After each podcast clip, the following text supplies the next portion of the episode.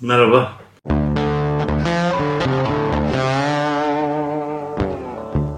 İki gün yine ara verdik. Evin artık son rütuşlarını, stüdyonun da son rütuşlarını yapalım diye. İş şimdilik en azından çekim işi bana kaldı. İlginç bir şey yani bu sistemleri anlamak kolay değil. Fotoğraf makinesini, yani film makinesini bilgisayara bağladık. Ben buradan elimden tık diyorum çalışıyor, tık diyorum kapanıyor. Yani iş bana kaldı. Tabii iş bana kaldı dediğim sadece göndereceğim. Ee, bütün her şeyi e, oğlum yapacak gene yani benim yapacağım bir şey yok. Ama en azından e, kolay bir sistem kurdu bana kameranın ekranda gözüktüğü için kendim. Şimdi karşımda deli gibi kendimi görüp kendi kendime konuşuyor bir hissine e, erdim. Evet, e, neyi konuşacağız bugün? Mehmet Barlas'ın son daha yani düşüncelerini konuşacağız. Mehmet Barlas işte CHP'nin kapatılmasından tutun da bir takım milletvekillerinin yurt dışına gönderilmesinden bahsetmiş. Sonra da e, dünyada bugün bir açıklama yapmış sabah. Bunlar benim fantezim diye. Herhalde 80'e e, merdiven dayayınca fantaziler de değişiyor. Böyle bir e, fantezi, parti kapatılması insanın nasıl fantazisi olabilir yani? Niye olur parti kapatılması fantezi ya da bir takım milletvekillerinin gönderilmesi niye fantazi olur? Bilemiyorum yani. 80 yaşındaki bir erkeğin fantazilerinin başka olması lazım. Yani e, tahmin ettiğiniz şeyi kastetmiyorum. Yani neler yapamadığını düşünmesi lazım ama ben önce şeyden bahsetmek istiyorum. Mehmet Barlas'tan e, başımdan geçen olayı bahsetmek istiyorum. Evet 12 Eylül oldu. Ben sıkı yönetim oldum. Adliye muhabirliğinden sıkı muhabirliğine geçtim. E, Selimiye'ye her sabah gidip geliyorum ilginç bir şekilde Selimiye'nin koridorlarında takma adımla aranıyorum. Yani gazeteden rica etsem e, anlayacak çok insan var ve ben tekrar adliyeye gidip Selimiye'ye başka bir muhabir gönderebilirler ama Selimiye'de olanları da görmek istiyorum. Çünkü e, hem çok ciddi bir şekilde e, işte canımız sıkıldığında komünist öldürüyor diyen Veli Can Oduncular, Ferhat Tüysüzler, Mehmet Ali Ağacalar yargılanıyor onlar e, önemli bir belge benim için e, hem de e, kendi arkadaşlarım yargılanıyor yani. Hem aynı örgütten olduğum arkadaşlar yargılanıyor hem e, yakın olduğum başka örgütten e, arkadaşlarım yargılıyor. Onları e, izlemek istiyorum. Fakat e, şakır şakır idam kararları çıkıyor ya da çıkmak üzere. Böyle e, bazıları e, hemen idam ediliyorlar. Sinirlerim bozuldu çünkü dediğim gibi MHP ve ülke ocakları 18 yaş altı e, çocuklara cinayetler işletmişler. E, bunu bile hesaplamışlar. Daha az hapis cezası alır. Çıkar işte biz bunu ileride kullanırız gibi işte e, Şendiller var ya e, Kahramanmaraş milletvekili. Şendiller gerçek soyadı değildir. Katil soyadı var bir de milletvekili soyadı var. Bunların bazıları böyle. E, işte o sırada bir karar çıktı mahkemeden. E, Şubat ayıydı sanıyorum 82. Ben çok ağır konuştum. Ağır konuştum da değil. Resmen Selimiye'nin ortasında küfür ettim. Ve tabii e, beni hapsetmek yerine Günaydın Gazetesi'nin önemli bir prestiji var. Hapsetmek yerine gazeteden uzaklaştırılmam istendi. Ertesi günde e, gazeteden uzaklaştırıldım. Aradan birkaç gün geçti. Ne yapacağım, ne edeceğim diye düşünüyorum. Mehmet Barlas haber göndermiş. Mehmet Barlas e, milliyete istedi beni. Milliyet'te o zaman Vasfiye Koçak e, adliye muhabiri ve yılların deneyimi tabii. Onun yerine geçeceğim. Vasfiye Koçak da emekli oldu olacak. Yani emekliliği çoktan gelmiş ama yani artık bırakacak ya da beni onun yerine istiyorlar. O, kadarını bilemiyorum. Ya da o gene adliye muhabirliğinde kalacak. Ben Milliyet'in sıkı yönetim muhabiri olacağım. Çünkü Milliyet'in devamlı gelen sıkı yönetim muhabiri aklımda yanlış kalmadıysa yoktu. Ee, Anadolu Ajansı vardı. Türk Haberler Ajansı, Cumhuriyet, e, Tercüman, e, Günaydın'dan ben, e, TRT e, Sefer Bilirgen vardı. E, Ertan vardı Anadolu Ajansı'nda. Her gazetenin devamlı muhabiri yoktu. O yüzden Milliyet devamlı adli muhabiri olarak istemiş olabilir Mehmet Barlas beni. İlk e, randevusuna gittiğimde kendisinin acil bir iş çıkmış, buluşamadık.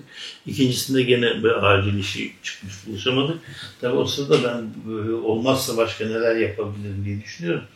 E, milliyeti hayır mı diyorum? Hayır, e, milliyet benim e, sağcı olması olduğunu bilmeme rağmen e, okuduğum bir gazete. Yani e, bir birey olarak okur muydum bilmiyorum ama bir gazetecinin o dönemdeki milliyet okunması gereken bir gazeteydi. Gazeteleri böyle bölüm bölüm ayırırdık biz o zaman kafamızda. Ki büyüklerimiz de büyük bir olasılıkla öyle yapmıştı. Eğer haber okumak istiyorsanız o dönemde Hürriyet okuyacaksınız. Çünkü öyle bir e, muhabir ağ kurmuş ki Hürriyet e, kimsenin ulaşamadığı e, haberler Hürriyet'te bulunabiliyor. Milliyetin başka bir özelliği var tabi Abdü İpekçi'nin kurduğu e, bir düzen. E, siyasi olarak uyuşmasa da önemli e, haberler alabiliyordunuz. Önemli yorumlar vardı. E, Teoman Erel başta olmak üzere benim için Örsan Öymen bu gibi yazarlar önemli yazarlardı. Bir gazeteci açısından e, mutlaka okunması gereken yazarlardır bu insanlar. İşte e, üçüncüsünde gene gittim Mehmet Barlas'tan görüşmeye. Mehmet Barlas bir yere kadar o zaman Mehmet Barlas genel yayın müdürü de değil tabii. Genel yayın müdürlüğünü e, Deli Turan yapıyor. Benden çok yaş büyük e, şimdi yaşamını yitirmiş Deli Turan dediğime bakmayın. Adamın lakabı böyle Turan Aytul e, tatlı ve e, iyi bir gazeteci Turan Aytul. E, bir daha söylüyorum. Bunu daha önce de bir programda söyledim, söyledim sanıyorum. İyi gazetecilikten siyasi görüşlerin e, aynı olması e, her zaman e, tutmayabilir. İyi gazetecilik başka bir şey. Hele sayfa sekreterlerinde e, şimdi işte editör dediğimiz sistemde iyi gazetecilik. Rami Turan e, Türkiye'ye gelmiş en büyük sayfa sekreterlerinden bir tanesidir. Yani günaydını günaydın yapan daha sonra bir takım gazeteleri hala işte belli bir noktaya çeken insandır. Yani. Kolay bir şey değil bu. Turan Aytul'la görüşmeye yani gittim danışmaya. Turan Aytul beni bekliyormuş. E, kapısını çaldım. Kapıyı açtım ki şok. Ayakları masada bir e, insan. Deli Turan'dır olabilir. Rahatlıyordur, yorulmuştur çünkü e, şimdiki gibi internet teknoloji sistemi yok. Sabahın köründe gazetede olmak zorundasınız. Sabahın 8.30-9'unda toplantılar başlar. Bugünkü başlıklar ne olacak, birinci sayfa ne olacak, işte şu nereye gidecek falan böyle kolay kolay e, yapılan şeyler değil bunlar. Ben girdim aynı rahatlıkla döner koltuğundan döndü. Ayaklar hala masada.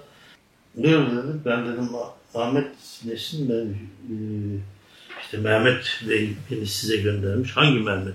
Dedi. Ayaklar hala masada olduğu için biraz burkuldum tabii yani bir saygı olması gerekir diye düşündüm. Matbaacı Mehmet değil aşağıdaki dedim yani Mehmet Barlas göndermiş.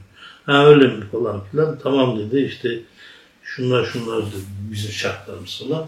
Bir baktım Ülkü Arman'dan çalışacağım. Ülkü Arman o zaman Ankara'dan İstanbul'a gelmiş. Haber müdürü olarak e, ona bağlı çalışacağım.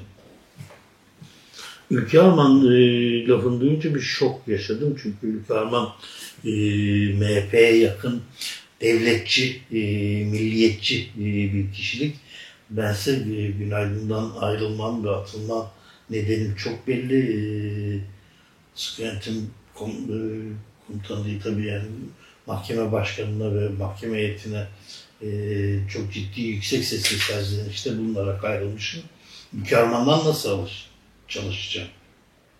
Yani e, çok zor bir şey çünkü e, zaten e, haber yapmakta zorlanıyoruz. Çünkü haberi istediğiniz gibi yapmanız, onların istedikleri gibi yapmanız gerekiyor. Hiç unutmam bir e, orgeneralden birinci ordu komutanı değildi ama bir orgeneralden ikinci ordu, şey, üçüncü ordu olabilir ya da başka bir haber almıştık. Ertesi gün haber çıkmadan önce ya da akşamüstü haber çıkmadan önce bir üst teğmen beni telefonla arayıp o haberin konulmaması gerektiğini söyleyince ben dedim ya orgeneral ve siz bir üst teğmen olarak bulunmamaya yasaklıyorsunuz. Tabii e, büyük bir olasılıkla e, merkeze bağlı Kenan Evren Beşli Çete'ye bağlı ayrı bir heyet vardı onlar e, o general ya da tüm general, tüm general dinlemeden istediklerini yapıyorlardı. O yüzden haberi siz kendi özgürlüğünüzde yapamıyordunuz. Ya da gazetenin kapatılma olasılığı vardı. E, her patron da bu haberi e, koymazdı. Ki e, kapatılmayan gazete kalmadı. Günaydın da o dönemde kapatıldı. iki kere kapatıldı. Ben Ülke Arman'la çalışamayacağımı da söylesem yani adam mı seçiyorsun diyorlar. O dönemde 5 yıllık bir gazeteciliğim var. 4,5 yıllık bir gazeteciliğim var. Böyle bir lüksüm de yok zaten. E, söylemek de ayıp geldi bana. Milha, Milliyet Haber Ajansı'nda çalışmayacağımı, direkt Milliyet Ajansı gazetesine bağlı kadrolu çalışacağımı söyledim. Öbür tarafta kadroluydu ama e, bahane üretme, üretmek zorundayım ya. Ayrıca işte bizim Günaydın'da bu, bu doğru 12 maaş ikramiyemiz vardı. Maaşımız diğer gazeteler, gazeteci arkadaşlardan düşüktü ama 12 maaş ikramiye aldığımız için onlardan bir, bir kısmı aynı e, ücret alıyordu, bir kısmı daha yüksek ücret alıyordu. Bu 12 maaş esasında yasal bir şey değil, e, şu şekilde veriyordu. Yani bir ikramiye gibi Haldun Bey bunun bir yolunu bulmuştu o şekilde işte. iyi haberler yaptılar. Şuydu buydu falan belli bir yazı işleri müdürüne e, ait bir şeydi bu. Böyle bir avantajımız vardı. Günaydın başka avantajları da vardı işte. Film metre olarak işte kaç kare verdim falan diye bir şey yoktu. E, fotoğraf ağırlıklı bir gazete olduğu için bu fotoğraf çek, çekin biz en iyisini koymuş olalım diğer gazetelere göre gibi bir avantajı vardı. Hatta Kenan Evren'le e, böyle bir diyaloğum oldu. Kenan Evren'le olan diyaloğum e, fotoğraf üzerinden oldu. Niye bu kadar çok çekiyorsunuz netekim dedi biz buna döviz ödüyoruz. Vallahi netekim benim patronum bu kadar fazla fotoğraf istiyor. Yapacak bir şeyim yok demedim tabii. Böyle bir fotoğraf konuşmamız geçti aramızda. Evet e, işte iki misli maaş istedim falan filan kabul etmesinler diye. Sonra oradan gönül rahatlığıyla çıktım ve e, yayıncılığa başladım. Aziz Kemal Tahir'in e, 57 yılında benim doğduğum yıl kurdukları Düşün Yayın Evi'ni kurdum tekrar. Babamla bir kahvehanede bu eskiler hatırlar Türk Hava Yolları'nın e, bir e, otobüsünün kalktığı yer vardı. Onun önünde bir e, açık kahvehane vardı. Orada sohbet ederek kurduk. E, ismini ne koymayı düşünüyorsun dediğinde düşünü devam ettireceğim demiştim. E, duygulanmıştım o an gözyaşlarından. E, gözleri sulanmıştı yani öyle ağlamadı ama sulanmıştı. E, onun e, çünkü iki kere kurduğu bir Kemal Tahir'den bir sonra tek başına kurduğu düşün yayın nedeni bilinmeyen bir şekilde e, yakılmıştı, yanmıştı. O inattan onu devam ettirmeyi e, doğru buldum ben. Niyetim oydu. Evet Mehmet Barlas'tan böyle bir e, bağlantımız oldu. Milliyet'le beraber çalışacaktık. Olmadı ben kabul etmedim. Şimdi böyle fantazilerin olduğunu bilseydim kabul eder miydim bilmiyorum ya bu adamın e, fantazileri geniş, ilginç bir adam e, der miydim bilmiyorum. Mehmet Barlas o, o dönemlerde benim için e, Marksizm bilen ama sağcılığı tercih eden, e, iktidar tercih eden, sağcılığı da değil, iktidarı tercih eden bir insandı. E, şimdi iktidarı tercih edenden e, bir adım sıçrayarak ki bu adım çok önemlidir yani iktidara yakın gazeteci olabilirsiniz. İktidar hep sağ olduğu için esasında iktidara değil sağa yakın bir gazetecisinizdir. Ama Mehmet Barlas gibi olduğunuzda sağcı veya solcu olmanız önemli yalaka bir gazetecisinizdir. Ondan sonra da bir takım millet, milletvekillerinin yurt dışına sürülmesi, vatandaşlıktan çıkartılması ya da işte CHP'nin kapatılması gibi bir takım fantazilerden dolaşır durursunuz. İyi fantaziler zaten oğlunun da fantazilerini biliyoruz. O gözler, o e, morartıların nereden kaynaklandığını aşağı beş yukarı tahmin edebilirim. Bu yaştan sonra o, o, oğluna özellikle Mehmet Parlas böyle bir takım şeyler yapıp böyle fantaziler kuruyorsa vay o evin haline derim başka diyecek bir şey de bulamıyorum. Evet, e, iktidarın e, bu kadar düştüğü, bu kadar seviyesiz noktaya geldiğini her geçen gün daha fazla yaşıyoruz. Ve iktidar e, puan kaybettikçe bu seviyesizlik de artacak ayrıca. Bana öyle geliyor. Evet, bir programın daha sonuna geldik. Bir dahaki programda görüşmek üzere.